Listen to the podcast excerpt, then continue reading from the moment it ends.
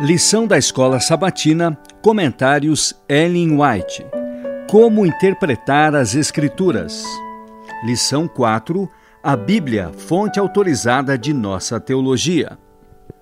Sábado 18 de abril. Bebam profundamente da fonte da salvação.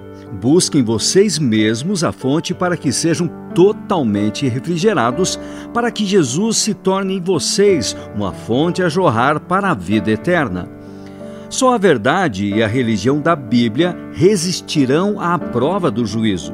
Não devemos deturpar a palavra de Deus para acomodá-la à nossa conveniência e interesses mundanos, mas perguntar sinceramente: que queres que faça? Atos 9:6. Não sois de vós mesmos, porque fostes comprados por bom preço. 1 Coríntios 6, 19 e 20. E que preço! Permitiremos então que alguma consideração terrena nos desvie da senda da verdade? Não desafiaremos toda a doutrina e teoria, submetendo-a à prova da palavra de Deus? Não devemos permitir que nenhum argumento humano nos desvie de uma pesquisa completa da verdade bíblica. As opiniões e os costumes dos homens não devem ser recebidos como se tivessem autoridade divina. Deus revelou em Sua palavra em que consiste todo o dever do homem, e não devemos apartar-nos da grande norma de justiça ele enviou o seu Filho unigênito para que fosse nosso exemplo e nos convida a ouvi-lo e segui-lo. Não nos devemos deixar afastar da verdade, segundo é em Jesus, porque grandes e professos bons homens põem certas ideias acima das singelas declarações da palavra de Deus.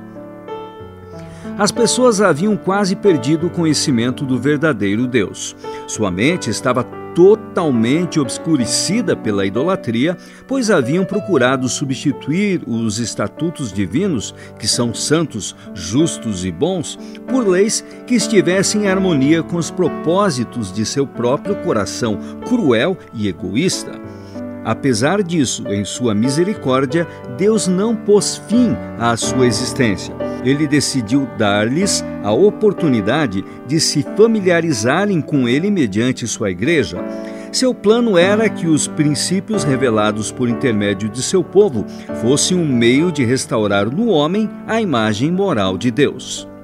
A lei divina devia ser exaltada, e sua autoridade mantida. Por isso, essa grande e nobre obra foi entregue à casa de Israel. Deus separou do mundo os israelitas para que pudesse confiar-lhes a sagrada responsabilidade. Tornou-os depositários da sua lei e resolveu que, por intermédio deles, o conhecimento de si mesmo devia ser mantido entre os seres humanos. Assim, a lei do céu devia brilhar no mundo envolvido em trevas, e uma voz seria ouvida apelando a todos os povos que deixassem a idolatria a fim de servirem ao Deus vivo. Neste tempo de perigo, só podemos subsistir na proporção em que tivermos a verdade e o poder de Deus. Os homens só podem conhecer a verdade sendo eles próprios participantes da natureza divina. Necessitamos agora de sabedoria mais que humana em ler e pesquisar as Escrituras. E se nos aproximarmos da palavra de Deus em humildade de coração, ele erguerá em nosso favor um estandarte contra os elementos sem lei.